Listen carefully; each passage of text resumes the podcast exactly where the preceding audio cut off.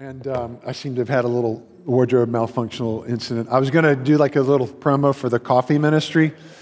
Like we need a leader. I had my prop here, and, and anyway, um, so sorry. We, um, we do need a leader for the coffee ministry, though. If you'd like to just, we have people to brew the coffee. We just need somebody to kind of like coordinate it and all that. Um, but does anybody have any Tide to go? Oh, wait. I, I have some. Hold on. There we go. Somehow I'm, I'm, I'm feeling like this isn't quite sufficient. Okay. I'm just going to push, push through. You know, I, am going to forget about this and we're just going to do what we always do and just kind of keep on trucking. We're in Zechariah chapter 3. If you want to open your Bibles, it's like the second to last book in the Old Testament. Um, so if you want to like open to Matthew and then flip back a, a few pages, that, that will work. Um, we are doing this series, right, on, on 20 chapters of redemptive history. And there's a lot in Zechariah that, uh, that, that's informative for us as we think about God setting the stage for Jesus to come. Uh, there's places in Zechariah that I mean, maybe you've never actually read the prophet Zechariah. If not, go for it. You know, it's, it's all part of the Bible. But I know you've heard some references from Zechariah because they're all over the New Testament. So, for instance, you know, the triumphal entry, uh, all the people are, you know, lauding Jesus and shouting Hosanna and so on. That is in fulfillment of Zechariah chapter 9. Behold, your king is coming to you, righteous and having salvation is he, humble mounted on a donkey, on a colt, the foal of a donkey. So um, chances are you, you, have heard that reference from Zechariah 9. There's a, another passage in chapter 12 that talks about uh, the crucifixion. It says, um, They will look on me, on him whom they have pierced, and they shall mourn for him. And that's referenced in the New Testament. Uh, chapter 13, Jesus you know, quotes Zechariah when Jesus says, Strike the shepherd and the sheep will be scattered. So there's like a, uh, some estimates are there's about 54 passages in Zechariah that are quoted over 67 times, referenced or quoted in the New Testament. So we're, we're looking at chapter 3 now, which is, a, again, another way that God is setting the stage for his people to understand what's happening when Jesus comes. And before we read the passage, what Michael did a few moments ago when he was reading from Zechariah chapter 2, you know, and you've got this picture of the Lord, you know, rising up and redeeming his people, and then there's silence in heaven because of the, the power and majesty of our God. That silence is what immediately precedes chapter 3.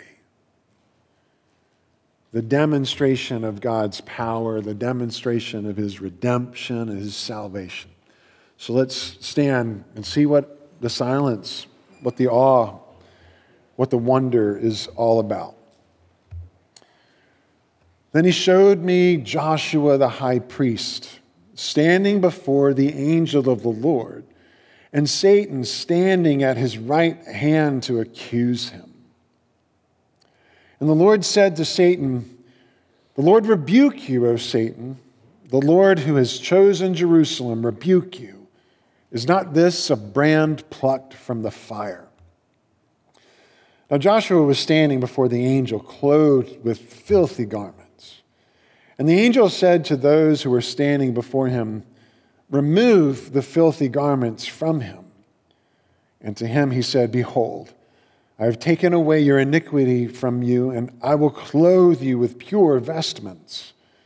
And I said, Let them put a clean turban on his head. So they put a clean turban on his head and clothed him with garments, and the angel of the Lord was standing by. and the angel of the Lord solemnly assured Joshua Thus says the Lord of hosts, if you will walk in my ways and keep my charge, then you shall rule my house and have charge of my courts, and I will give you the right of access among those who are standing here. Hear now, O Joshua the high priest, you and your friends who sit before you, for they are men who are a sign. Behold, I will bring my servant the branch.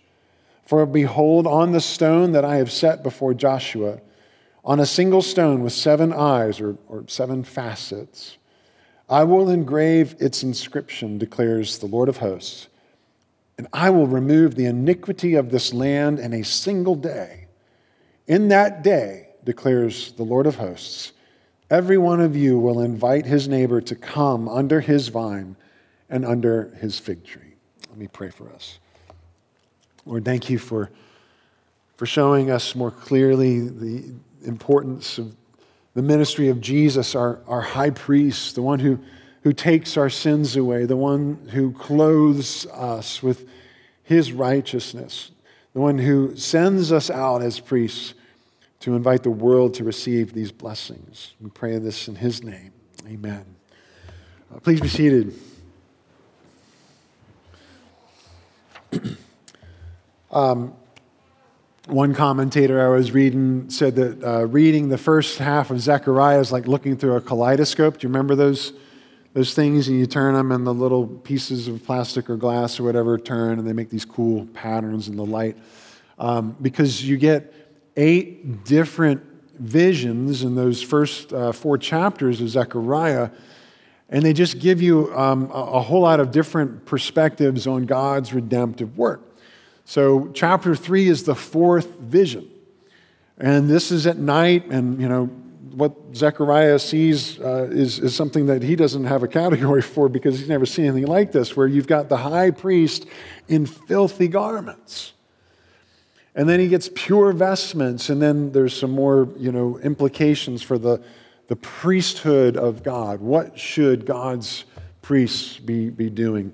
Um, well, we're introduced to a number of people here. So, you know, there's Joshua the high priest, there's the angel of the Lord, uh, there's Satan or the accuser. Uh, there's, there's some people that are sitting before Joshua, and, you know, who are they, and, and so on. But let's talk about Joshua. Uh, this isn't some kind of isolated reference to him. Uh, he is the high priest after uh, the people of God have been returned from their deportation. They're, they're back in Jerusalem, in Judah from Babylon. Uh, so this is good, right? Um, man, it looks like God's promises are being fulfilled. Uh, we're, we're going the right direction and we're coming home. And so progress has begun on rebuilding the, the wall around the city, on rebuilding the temple, but if we were to, to, to go on and read more in Zechariah, it's the day of small things, meaning there's not much progress.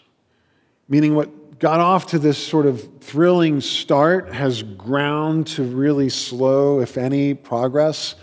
And God's people are looking around going, man, this, this isn't, this isn't what we thought. This isn't what we were told. We thought God was going to, you know, show up and do great things, and it's instead the day of small things. And, and they're starting to question, is it, is it worth, is it worth it to, to be faithful? Is it worth it to, to press on, to continue uh, as disciples? Is it worth it to be faithful? You know, the questions that sometimes we ask when things are hard, when, when, when we're praying and it doesn't feel like we're got, we've got a connection with heaven, it doesn't feel like there's progress being made, right?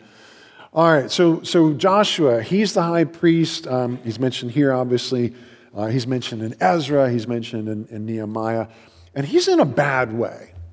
Okay? As a high priest, he has no temple. You know, the temple's in just a few stones on top of each other, barely a foundation's been laid. And because he has no temple, there's no sacrifices.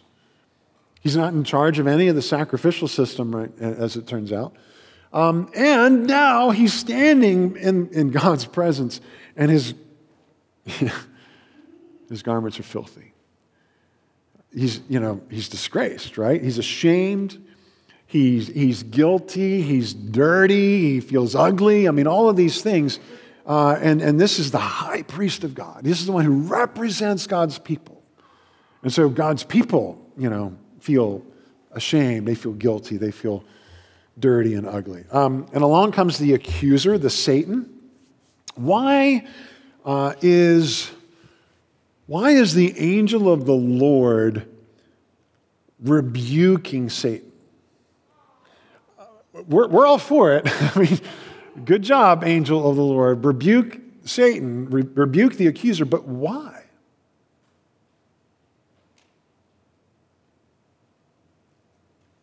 Joshua's not innocent. I mean, it's, it's true.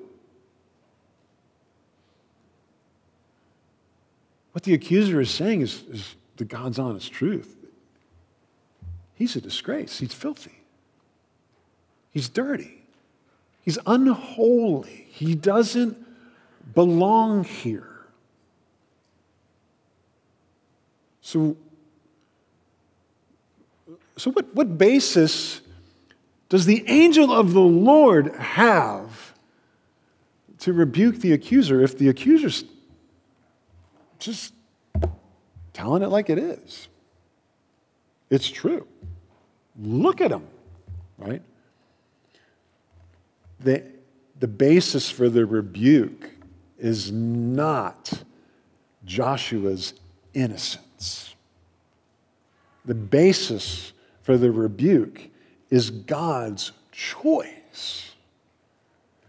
I've, I've pulled them out of the fire. I've plucked them out like a firebrand. It, it's just God's, God's choice. Therefore, shut your mouth, Satan, right? It's based on mercy, not merit. Joshua did not do anything to get God to come to his defense. If anything, you know, the accuser is right. But instead, the angel of the Lord rebukes Satan. The Lord rebuke you, Satan, because of the Lord's choice because of the Lord's mercy, not Joshua's merit. That's really important that you see. So, what does God do? God takes away Joshua's iniquity. He's, he's, you know, removes his filthy garments. And that's a picture, that's a, that's a commentary, right? Like you can imagine what's going on here. And you, need, you know, I, I think need to be careful that, that we don't just simply look at this as you know, oh, poor, poor Joshua and, and his dress code violation, right? It, there, there's some symbolism here. This is really a picture of, of Joshua's, not, not just his garments that are unclean, but his heart that's unclean. Not just his robe that's filthy, but his, his heart that's filthy. And what does God do? Take the garments off of them.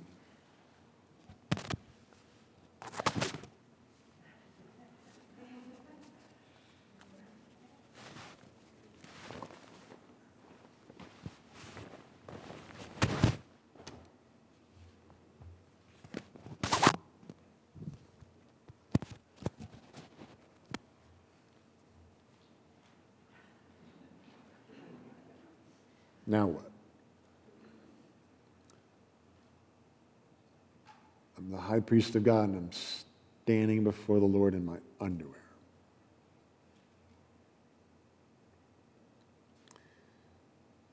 When I was in first or, or second grade, I, am I'm, I'm fuzzy on the details because candidly, I, it wasn't a great experience. And you know how we, we tend to kind of like block out stuff that's hard from our childhood? I remember going to the nurse's office, but it wasn't because I was sick. I wet my pants. And uh, I guess they, they prepare for such events because God bless that nurse, she had another pair of pants for me. But it, it wasn't enough that I got my pee pee pants taken off.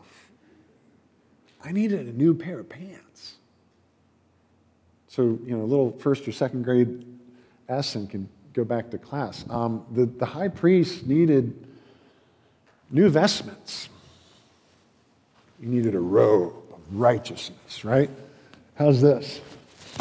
This is my, uh, well, I, don't, I haven't worn this in so long, I don't even know how to wear it. It's like, I used to wear this at weddings back when people did weddings in churches. Uh, and this isn't great in a vineyard, uh, as, as is the case most of the time now. But uh, Joshua gets new vestments, clean vestments. God doubles down and places on him something clean and dignified and beautiful and holy. And now Joshua's not standing before the Lord in the Lord's presence, you know, feeling all ashamed and guilty and vulnerable. He feels covered and he feels, you know, presentable. He feels acceptable. Uh, in, John, in, in, Isaiah, we get a picture of this in, in chapter 61.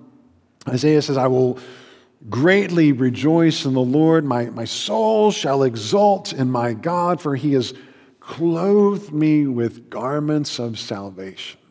He has covered me with the robe of righteousness. And Isaiah goes on to compare the, the robe of righteousness, the garments of salvation, with, with how a groom puts on a tuxedo or a bride puts on her dress. Beautiful, noble, right? Well, Jesus is, is where all this is pointing. And what he does for us as our true high priest. And um, 1 John, the Apostle John says, My little children, I'm writing these things to you so that you may not sin. But if anyone does sin, and of course we know we will, we have an advocate with the Father, Jesus Christ the righteous. He's the righteous one. He's, he's the true high priest with the clean, you know, garments. But Paul then tells the Corinthians that, that this one who, who had no sin, Jesus, became sin, be, became a sin offering, a, a, a sacrificial substitute for our sins, so that by faith in him, all who trust in him we might become the righteousness of God. That he who had no sin became sin, so that in him, by faith in him, connection to him, union with him, we might become the righteousness of God. Um, this gets to something really, really important, really, truly foundational about the gospel. And um, hey, Karis, can we do that first slide? And then let's do this. Just leave the slide up until I get. I need the next slide. That'll that'll be better.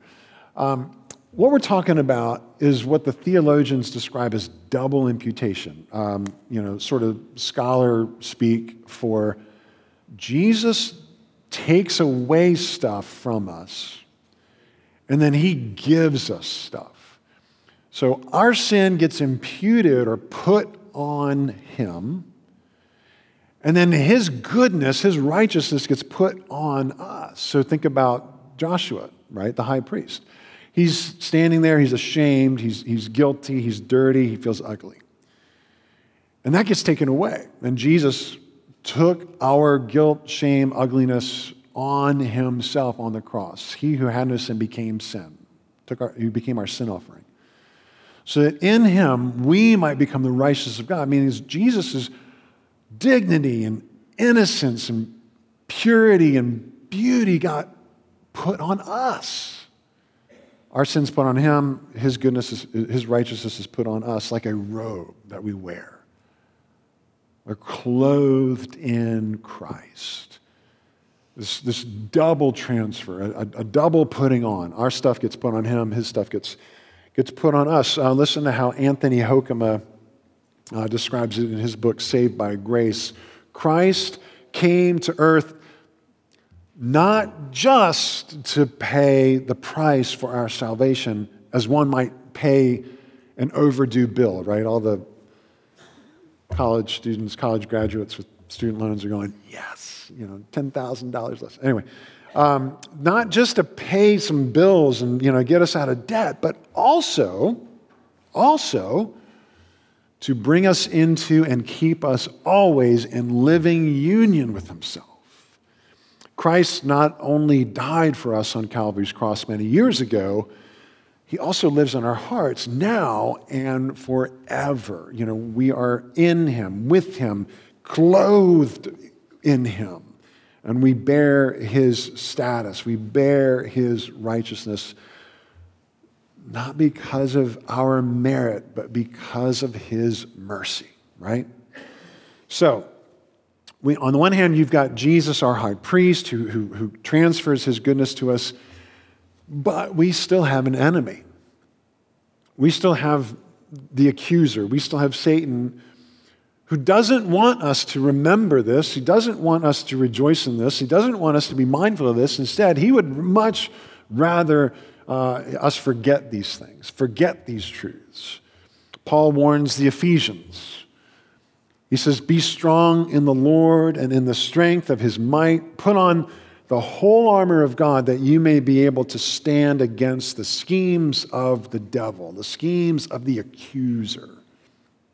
Stand therefore, having uh, fastened on the belt of truth, having put on the breastplate of righteousness, and as shoes for your feet, having put on the readiness given by the gospel of peace. Uh, Paul's warning us so that we can stand against the schemes of the devil. And part of that standing means remembering what God has put on us. Uh, instead of Isaiah's wedding imagery, Paul's using, you know, armor um, and, and a, a, breastplate of righteousness, not just simply a, a robe of righteousness. But, but what Satan wants us to do is to forget that I have a breastplate of righteousness on. I have, I have, I have Christ covering me. Remember last week we were saying Jesus, uh, Satan would rather us be problem centered instead of Christ centered. Satan would rather us forget the righteousness of Jesus that's been given to us rather than you know, be, be clothed in it. He wants us to, to be like him and become accusers rather than like Jesus and become priests, right? So let me show you the second slide here and this sort of this progression of how we're looking at discipleship. So Satan's scheme, the accuser's strategy is that we become like him. That, that's his strategy, that's his scheme throughout the world, and that's his temptation against all of us is that instead of relishing and rejoicing in the fact that Jesus has given us dignity, not by our own merit, but by his mercy, he would want us to go out and blame other people. And he would want us to accuse other people, you know, instead of how Jesus has given us innocence. He wants us to, to perpetuate the, the blame game and the, the, the accusations and so on. Um, the, those are sort of attack postures. He also wants us to to, to go into postures of avoidance where instead of you know, rejoicing in the forgiveness and, and the purity that God gives us, uh, that therefore we would somehow just be denying our, our, our failings, denying our faults, and hiding you know, uh, parts of ourselves where we feel small, where we feel weak and inadequate. That's Satan's game. That's what it looks like to be an accuser. That's what it looks like to follow, you know, a, a path of darkness. But that's not what God's calling us to. Jared Wilson, in his book, The Imperfect Disciple, writes that in the end, as in the beginning, uh, it's, it's not our good intentions or even our good deeds that will get us out of the muck of ourselves. It's God's rescuing hand, it's His mercy, not our merit. It's His enduring announcement over us messed up creatures that I love you. And that's what changes everything. To the degree that we remember that God says, I love you, we will be priests. But to the degree that we forget, we're going to be accusers. Some of you um, know that the, the Dailies had a, a, a, little a special trip west last month. Um, we went out to New Mexico to visit our oldest daughter Rachel for her elopement. Uh, I got to perform uh, her wedding to Kyle. She's now Rachel Brown. Uh, and we're going to have a wedding here uh, next fall with family and friends and stuff. But, uh, but they were ready, and we rejoiced together, and it was awesome. One of the ways that we celebrated was we, we, we splurged a little bit. We went to this uh, fancy spa called Ojo Caliente. Ooh, right? Ojo caliente. Say it with me now. Ojo caliente. Anyway, so I'm in a spa. I have no business being in a spa. I have no, you know, I'm so uncomfortable, so weirded out by, you know, you can go to this pool and that pool. There's a, um, there's a soda uh, spring and there's an iron pool. Uh, there's a lithia pool. There was an arsenic pool which I, that kind of threw me. There was a sign that said, Don't let the name scare you. Soaking in arsenic rich waters is believed to relieve stomach ulcers, arthritic pain, and heal skin conditions. And then it had a little skull and crossbones. You know, right? so anyway, I didn't make sense of that. Uh, there was also a mud bath. Anyway, so all this to, to give you this, um, this picture of the, the Ojo Caliente spa, where I just felt like I don't know what I'm doing here. But there were some people there. there was a, a subtle pecking order to the clientele at Ojo Caliente. Because there were the day guests, you know, us, you know, the, the Hicks arrived in our jalopy. And then you had like the, the, the guests, the overnight guests, who were staying days, you know, soaking in the arsenic pool. Um, and, uh, and, and the people who were guests of the hotel, who were, who were staying overnight, they all had these robes on you know, nice robes, like luxurious, thick, you know, and embroidered with the Ojo Caliente logo. And they just sort of had an ease to them. They just sort of had a, a, confidence as they strolled about the pools. And, you know, they would put their robe off and get in the pool. And they'd put the robe back on and they'd go to the next pool. And, oh, nice to see you. You know, oh, hi, how are you? And we're all just kind of going, where's my robe? I, I don't have a robe. You could buy a robe in the guest room, but it was a gray, thinner robe. It wasn't the same. Not the same. Um, look at verse 6. Look at the angel of the Lord. Solemnly. I mean, don't, right? If the angel of the Lord speaks, you can trust him, right? But, but nonetheless, solemnly assured Joshua Thus says the Lord of hosts If you will walk in my ways and keep my charge, then you shall rule my house and have charge of my courts, and I will give you the right of access among those who are standing here. I will give you the right of access in God's throne room.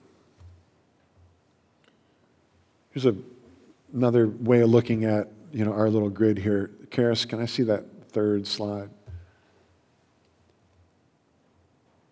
When Joshua was standing there with his filthy robes, he felt like he didn't belong, right? Unwanted, unwelcome. But, but no, the, the, the righteousness of Christ, the, the new robes that were presented to him, the robes that you and I can have by faith in him, um, that, you know, he we become righteous in Him. Therefore, we are embraced by God our Heavenly Father. We are welcome in His courts. What Satan's strategy, the accuser would have us, you know, exclude one another. Just have that posture of the accuser, right? No, you're not welcome here. Instead, the gospel welcomes us. And Hebrews speaks to this that we've got this great high priest, Jesus, who's passed through the heavens, the Son of God so let us hold fast our confession. Don't forget, right? The righteousness, the robes of righteousness, the chest, you know, uh, plate of righteousness. Um, and therefore, we do not have a high priest who is unable to sympathize with our weaknesses, but instead, one who in every respect has been tempted as we are, yet without sin. So then let us with confidence draw near to the throne of grace that we may receive mercy and find grace to help in time of need. Um, what the angel of the Lord tells Joshua is that if you will walk in my ways and keep my charge, if you live as the priest that God's called you to be, you have this robe of righteousness. Now walk in it.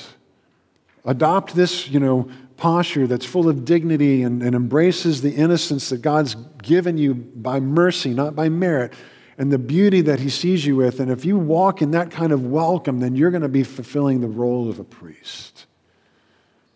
But if you turn from that, you're going to be filling the role of the accuser. In verse 8, the, high, the, the angel of the Lord says, Hear now, O Joshua the high priest, you and your friends who, who sit before you, who are, are presumably the other priests, the priesthood. And, God, and the, high, the angel of the Lord says, They are men who are a sign. Behold, I will bring my servant the branch. Um, the priests, the high priest, the priesthood, these are men who are a sign, a sign of what? That God is bringing his servant the branch. Uh, the Old Testament, if you're new to the Bible, um, that's like Old Testament language for the Messiah who's going to come. He's called the branch, and he's mentioned, you know, in Isaiah and Jeremiah as well as here in Zechariah. Uh, and this is a, you know, a, a picture of Jesus, the one who's going to come. And what did Jesus say about himself? He didn't, he didn't actually, um, uh, he didn't say, I'm the good branch, but he said, I'm the good vine, right? And that if you're connected to me, if you have life through me, that is where you're going to thrive. That is where you're going to find salvation. That is where you're going to find hope and a future. And how do we know, even today, if a vine is alive or not? You, you see leaves on it. And so the, the priests are the sign of being grafted into the vine. The, just like a, a, leaf, if you see leaves on that vine, it's a good vine, it's alive, it's growing. And the priests are meant to point to the reality of the, the branch, the reality of the vine, Jesus, whom, who we're connected to. And we are called to be God's priests. We are his signs men, women, children, all who are connected to Jesus, the vine, Jesus, the branch. And then the angel goes on to say, I will, I will remove, verse 9, I will remove the iniquity of this land in a single day. And in that day, declares the Lord of hosts, each one of you, every one of you, will invite his neighbor to come under his vine and under his fig tree. I mean, it's just perfect illustration of God's hospitality, God's welcome to us to come into his kingdom, to sit under his vine, to sit under his fig tree. That's, you know, more imagery of representing his people, his church. We're the vine, we're the fig tree, we're connected to the true vine, and, and, and so on. So, how do we live faithfully as those who are called to be signs to the world? You, you and I are priests, therefore, we are a sign to the world that the branches come. Right? We're supposed to be showing the world that there's life in this branch and come and, and find life your, yourself. How do we, as the, how do we point to the day when God's going to remove all the iniquity of the world? When Jesus did that on the cross, when he's coming again to rid the world completely of sin. How do we work as signs of Jesus and of his kingdom? So, last slide, just one more way to, to think about this. Trying to make it practical, trying to make it visual, it helps me. So, this is us on the far right. So, just as Jesus did for us, right, he gave us dignity. He loved us, gave himself for us. And so, we're to honor others. The accuser would have us blame others. Jesus, as our high priest and as priests under him, we're called to honor others, just as Jesus honored us. Jesus, Jesus gave us his innocence for free not because we merited it, but because of his mercy, he would have us therefore go and forgive others and point to God's forgiveness, right, as priests. And just as Jesus gives us his, his purity, his beauty, his embrace, he would have us go to our neighbors, go to the nations, and, and confess our sins and open up about our need, our, our weaknesses, our failings, like we don't have it all together. The accuser wants us to hide. The accuser wants us to pretend. Jesus would have us just rejoice in the beauty and the dignity that's been given to you and, and don't sweat it. So what if you're not enough for that person's agenda? So what if you're not meeting up to that person's standards? You have acceptance and embrace in God's presence. That's all you need, right? We, are, uh, we, we start our services off here talking about let us welcome one another the way the Lord's welcomed us, right? Is that your habit? Is that your posture as a priest? Satan's strategy is to make us accusers, right? And I, I know maybe some of us are thinking, and it's a real, it's a good question, right? It's valid.